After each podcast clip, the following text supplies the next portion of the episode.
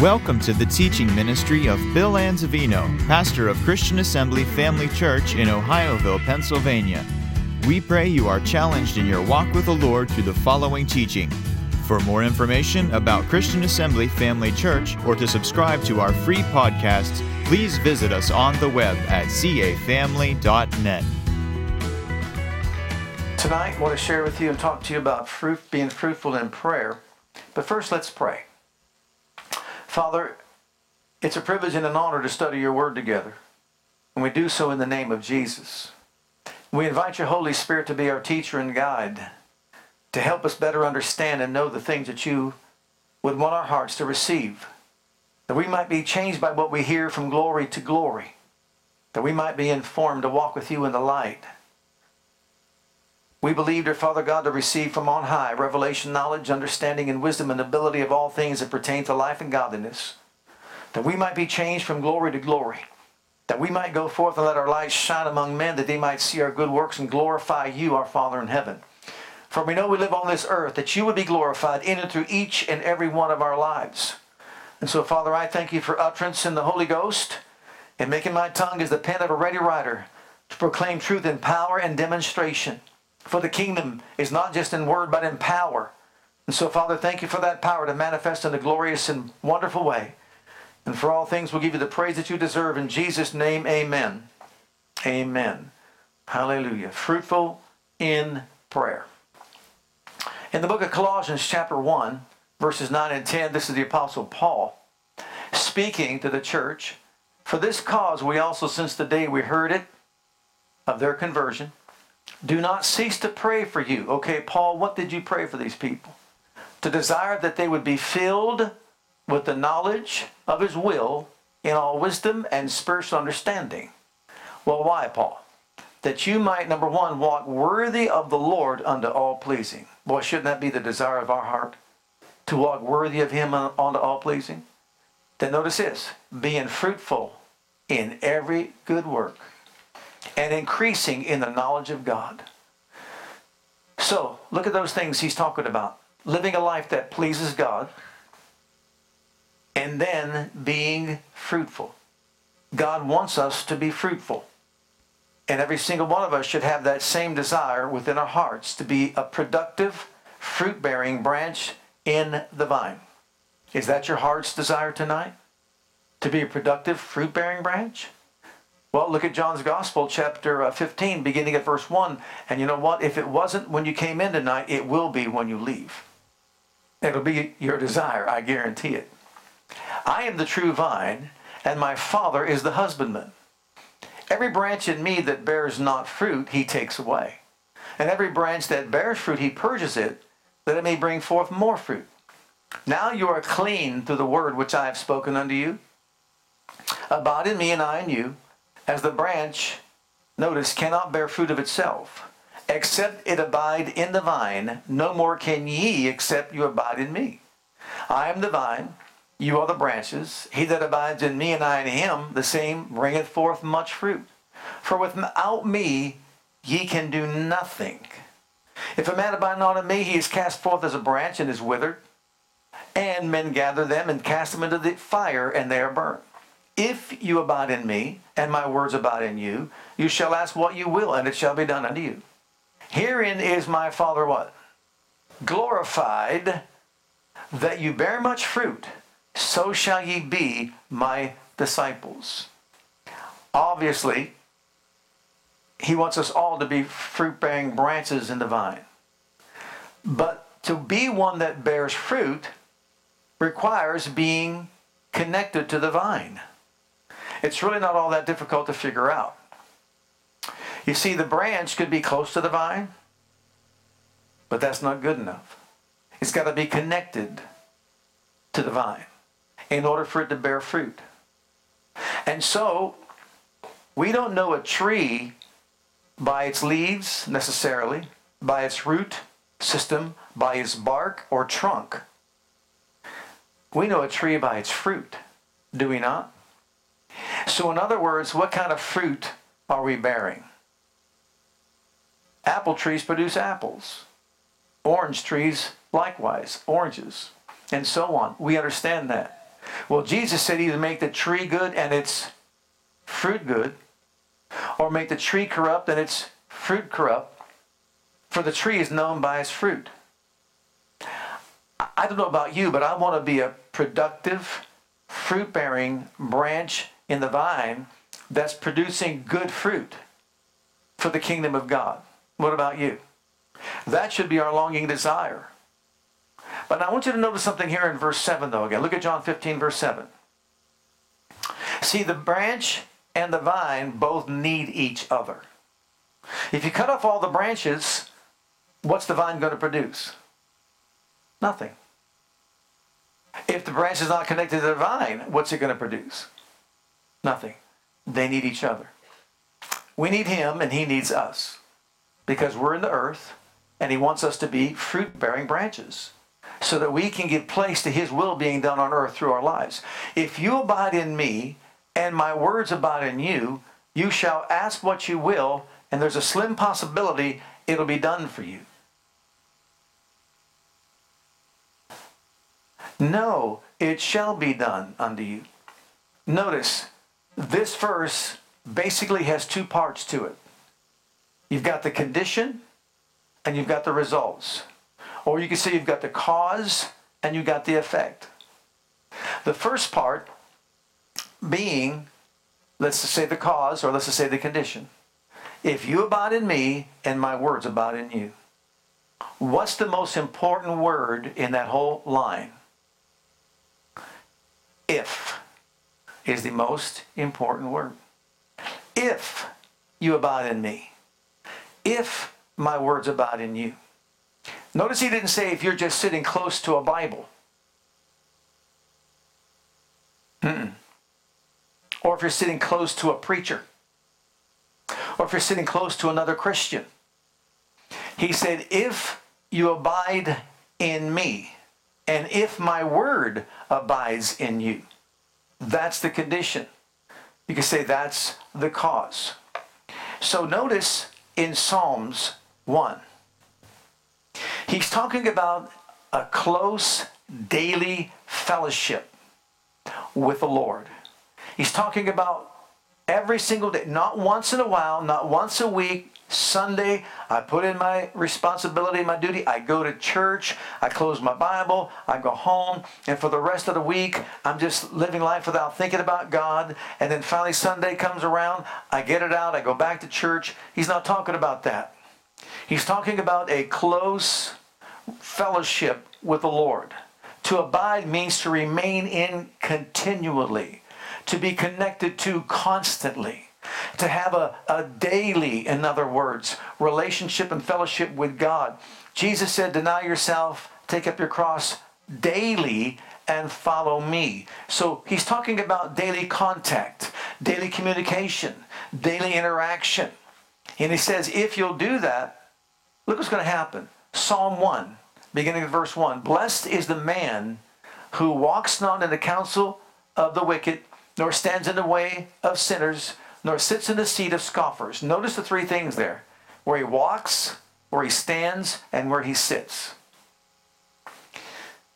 But his delight is in the law of the Lord, and on his law he meditates once a week on Sunday morning.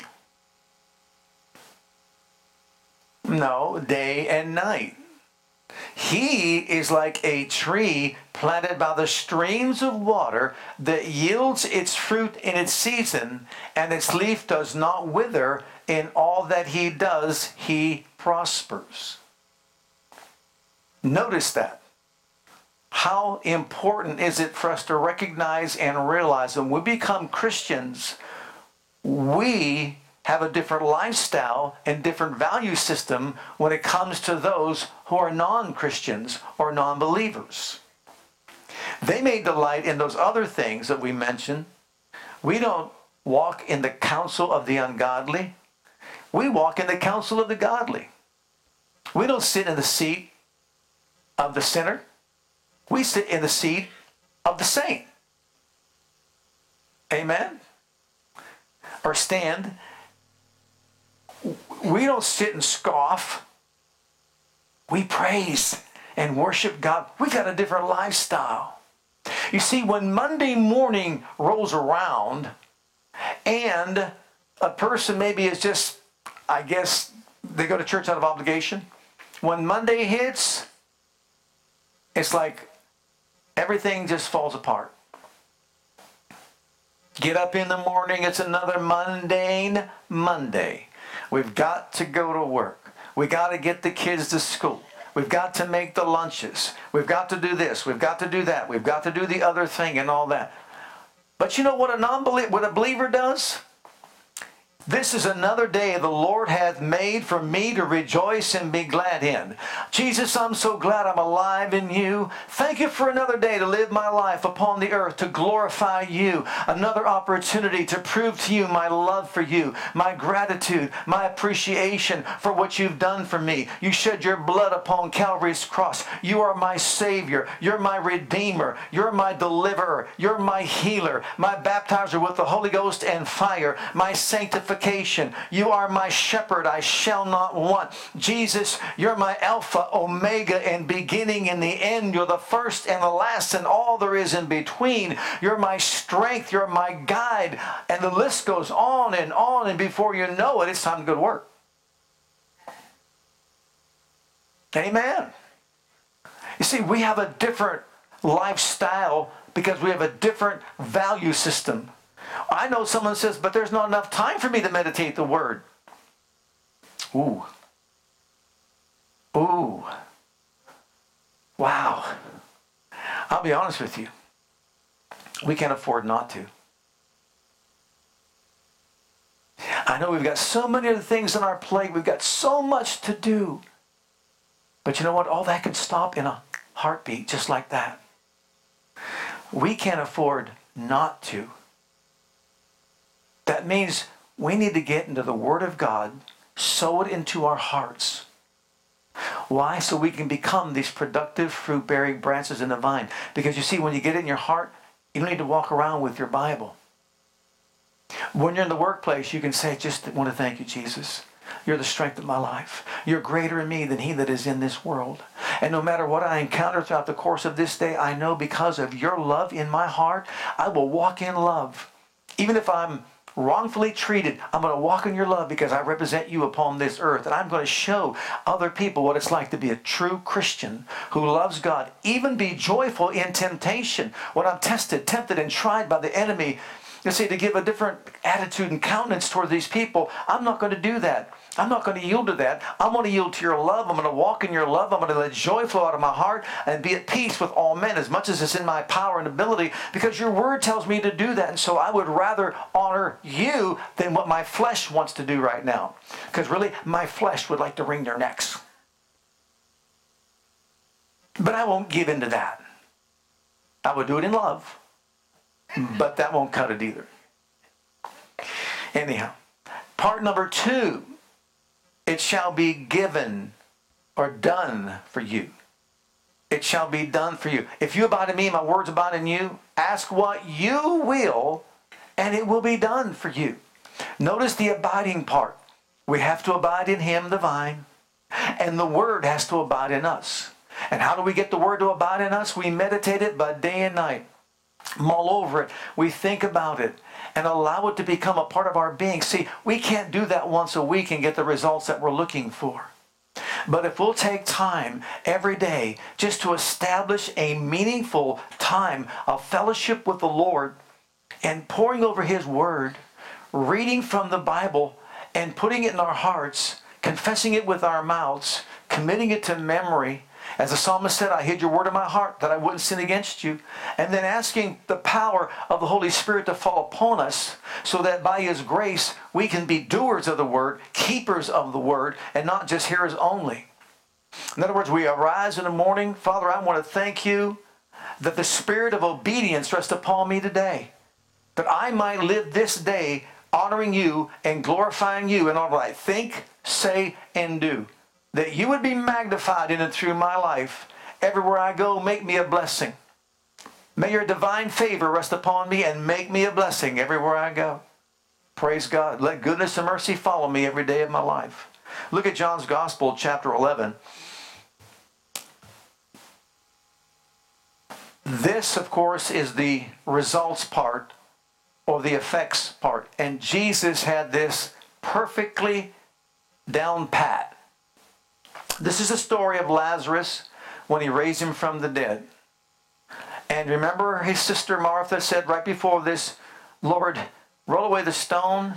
Man, he's, he's been dead for four days. By this time, he's decaying or he stinketh, the King James says. Well, then they took away the stone from the place where the dead was laid. And Jesus lifted up his eyes and said, Father, I thank thee that thou hast, past tense, heard me.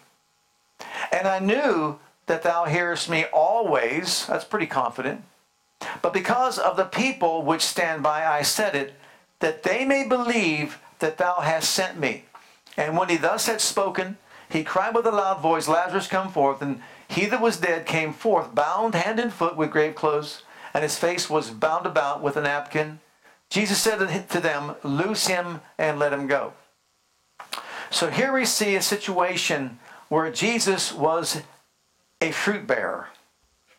What he said before all this was, when he found out that Lazarus was dying, he said, This sickness is not unto death, but for the glory of God, that the Son of Man may be glorified thereby.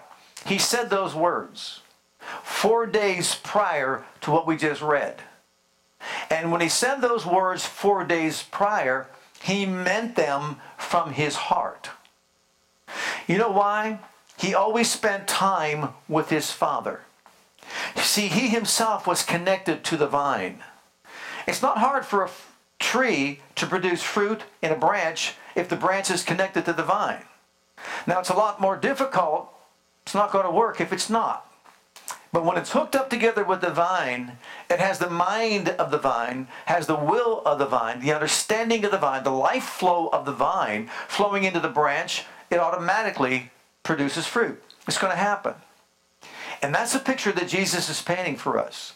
If the Son of God needed to spend quality time with the Father, the vine, receiving direction, receiving wisdom, receiving understanding, direction as to what he should do in a given situation, where does that leave us?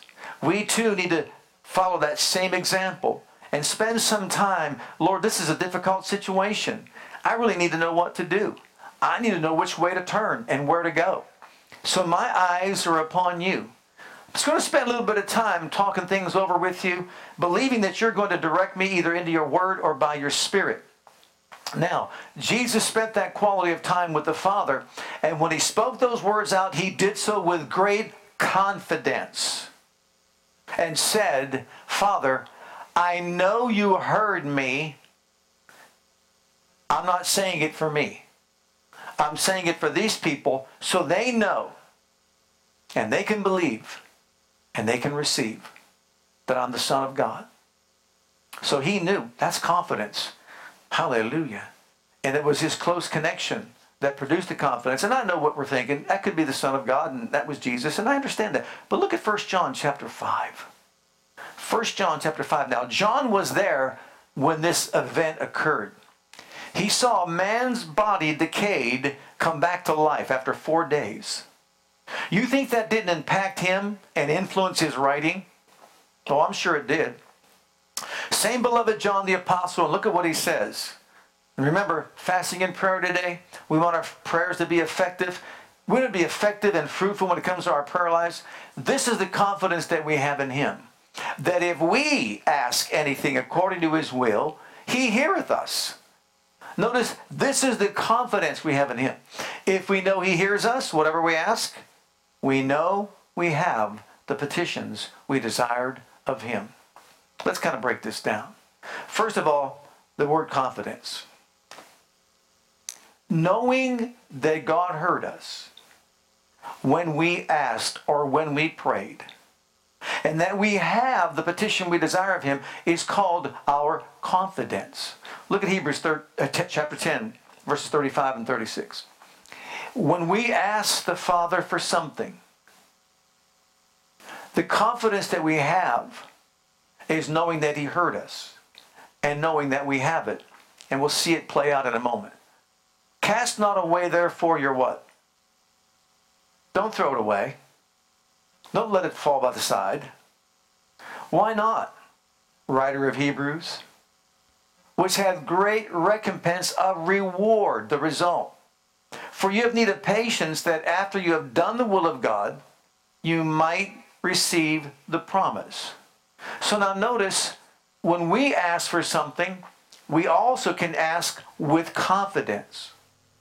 The confidence is that we know He heard us. Look at the next point. He hears us. Oh, I'm sorry.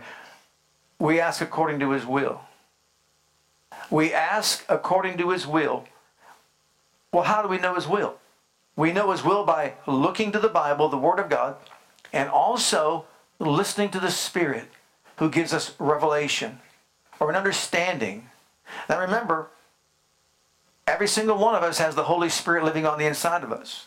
And we've been told He's living there to teach us the things we need to know and also to be our travel guide through life.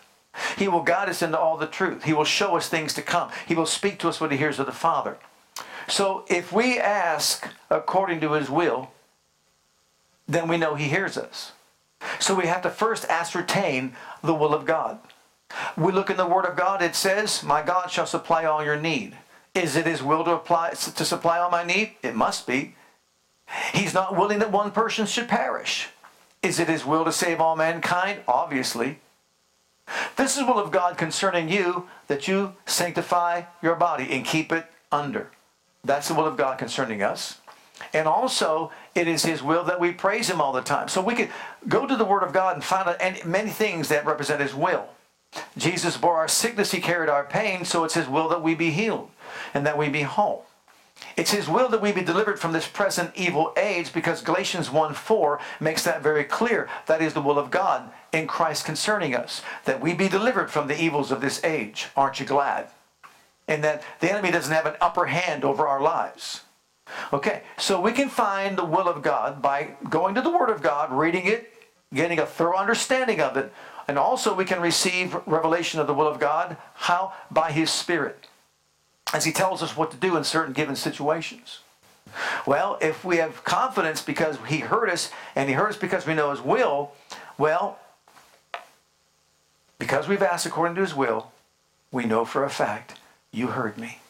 You heard me when I asked, and now I know I have the petition I desire of you. Now, why do we know we have it?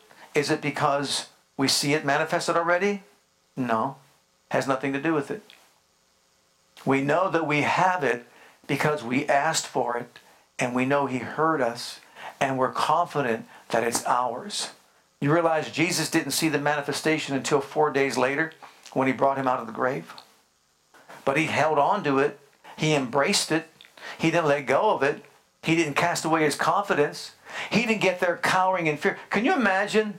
Think about it. The enemy sends Martha along to say, Jesus, he stinketh by now. He's decaying by now. If he'd have been here maybe a little bit earlier, he would have lived, but it's too late now. It's even beyond what you can do because, see, his body's decaying. I don't know, does it get more bleak than that? Does it? His body's decaying, it's four days. Did that ruffle his feathers at all? Was Jesus like moved like, oh my, if, if I'd have been here yesterday, maybe this would work? No, he, he, it didn't even bother him. He said, Didn't I say to you that if you'd believe, you'd see the glory of God? Well, let's remember that. If we believe, we'll see the glory of God.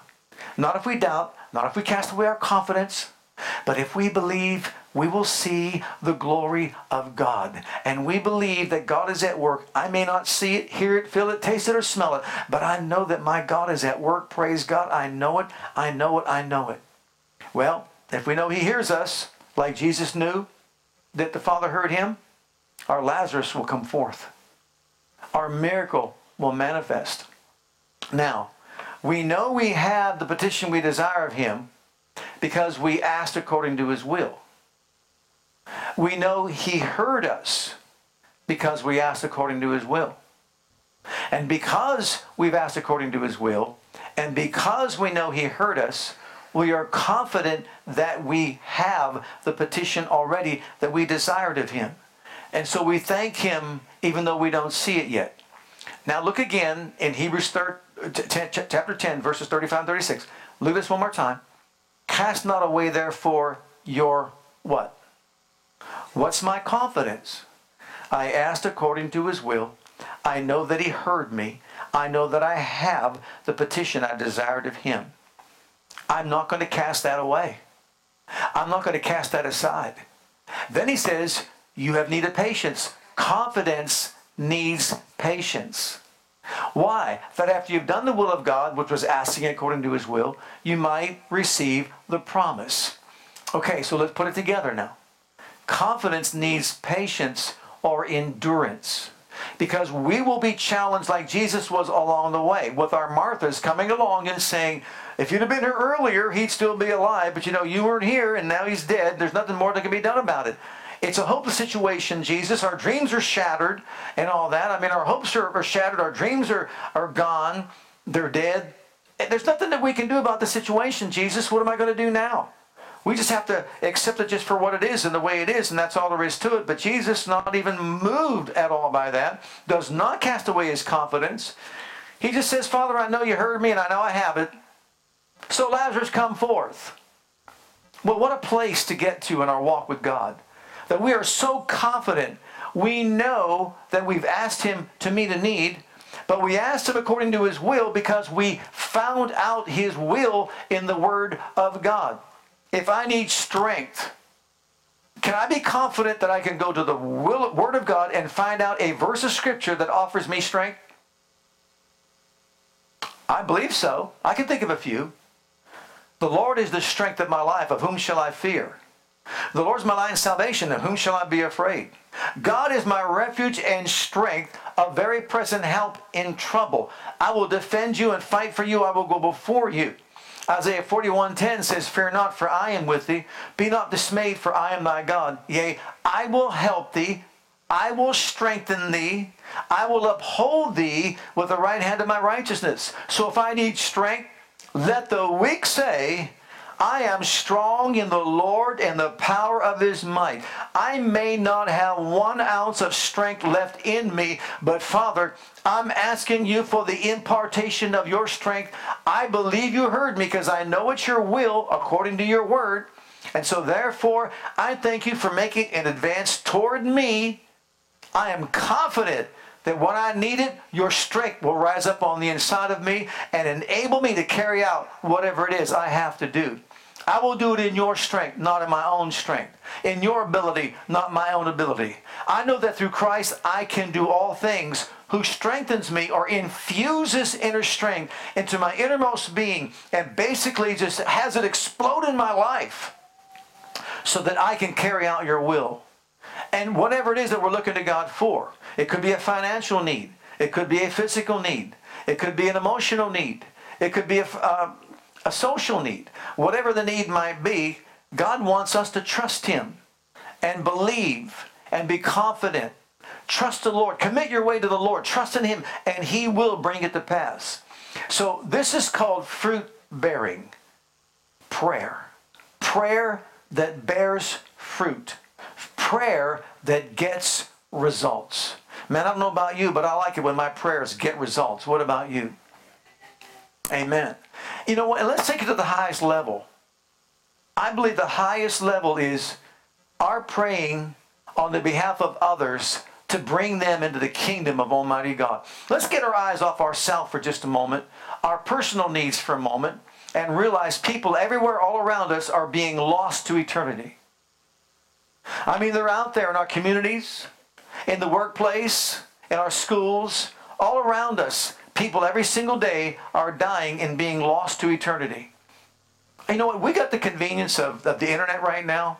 And to be honest with you, you could go on there and you can pull up a lot of videos where it talks about people that had basically death experiences.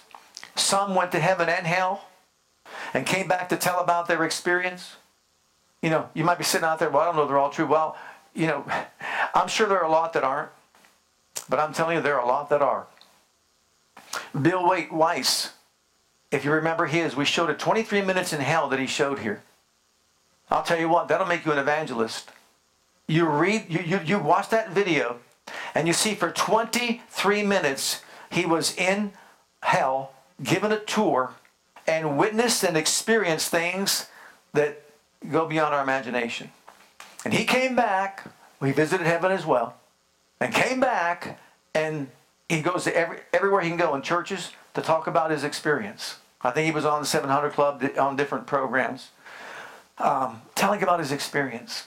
And I'll tell you what, maybe we should show that more often, maybe once in a while, maybe once a year or something like that. It'll get people become flaming evangelists in a heartbeat when you see that. Why do we want to do that? Because we want to use our faith to bring others into the family of God. That's why we keep on praying for the work in Cuba, Bolivia, Guatemala, Venezuela.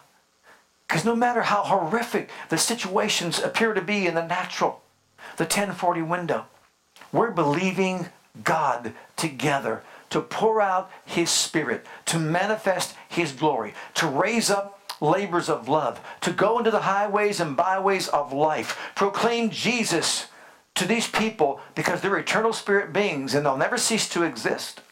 And these will spend their eternity in a suffering like we've never began to understand or in, in a glorious place that we can't understand either. But we can join forces together with God through prayer and believe. That's why we do this every Wednesday, the last Wednesday of the month. We do it throughout the month as well, but we focus a lot more on fasting and praying on the last Wednesday of the month.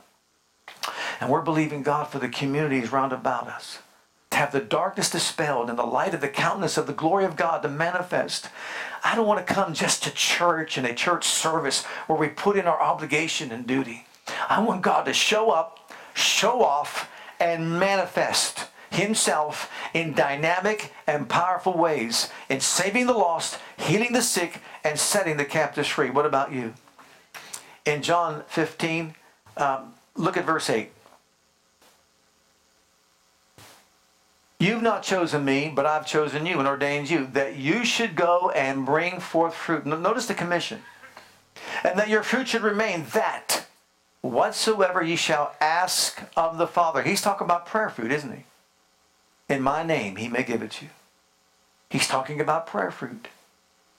Be effective in our prayer life to reach the throne of God, to unleash the miracle power of God into the lives of people. See, Jesus Look at John 15, 8. Or, or, or, I'm sorry, 15, 16.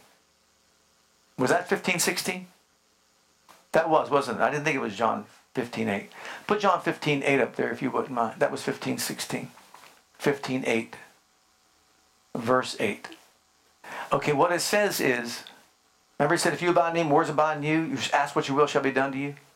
Herein is my Father glorified that you bear much fruit that you bear much fruit. So shall be my disciples. Notice fruit bearing. We're bearing fruit. In other words, we are sowing the seed of God's word in the lives of other people to bring them into the family of God. We're sowing prayer fruit, believing God's miraculous power to be manifested to save the lost, heal the sick, and set the captives free. Answers to prayer glorify God. In Luke's gospel, you recall the story, but I want you to see how Jesus, after he proclaimed the word over this person's life, the man was delivered and set free. But God didn't get glorified when the man was a paralytic. He got glorified when the man was delivered and healed and set free.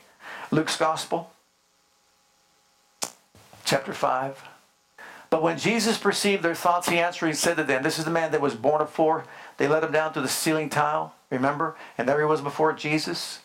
And of course, he wanted healed. And Jesus said, Your sins are forgiven you, and so on. And the, of course, the Pharisees and the scribes got very indignant and upset with Jesus for that. Who can forgive sins except God alone? Who are you making yourself out to be? And he said, What reason in your hearts? Whether it is easier to say, Thy sins be forgiven thee, or to say, Rise and take up, rise up and walk. But that you may know that the Son of Man has power on earth to forgive sins, he said to the sick of the palsy, I say unto thee, arise and take up thy couch and go into thine house. And immediately he rose up before them and took up that whereon he lay and, uh, and departed to his own house, glorifying God. Notice, glorifying God. And they were all amazed and they glorified God, notice Jesus said, Here in my Father is glorified. Would you bear much fruit? He was glorifying God. They were glorifying God. And were filled with fear, saying, We have seen strange things today. So this was something that they hadn't seen before. Well, beloved, I want us to be able to see it on a regular basis, don't you? Don't you want to have the greater glory of God manifestation? Well, we can have that if we believe God together to see the glory of God manifested. But notice it gave glory to God when this individual was healed of that paralytic condition. He glorified God. The people glorified God. God got glory after the man was delivered and set free. Every single one of us is to live our lives, to let our light shine among men. They might see our good works and what? Glorify our Father which is in heaven. You realize that that's what glorifies God? And so tonight, in conclusion, uh, look at Acts 27, verse 25.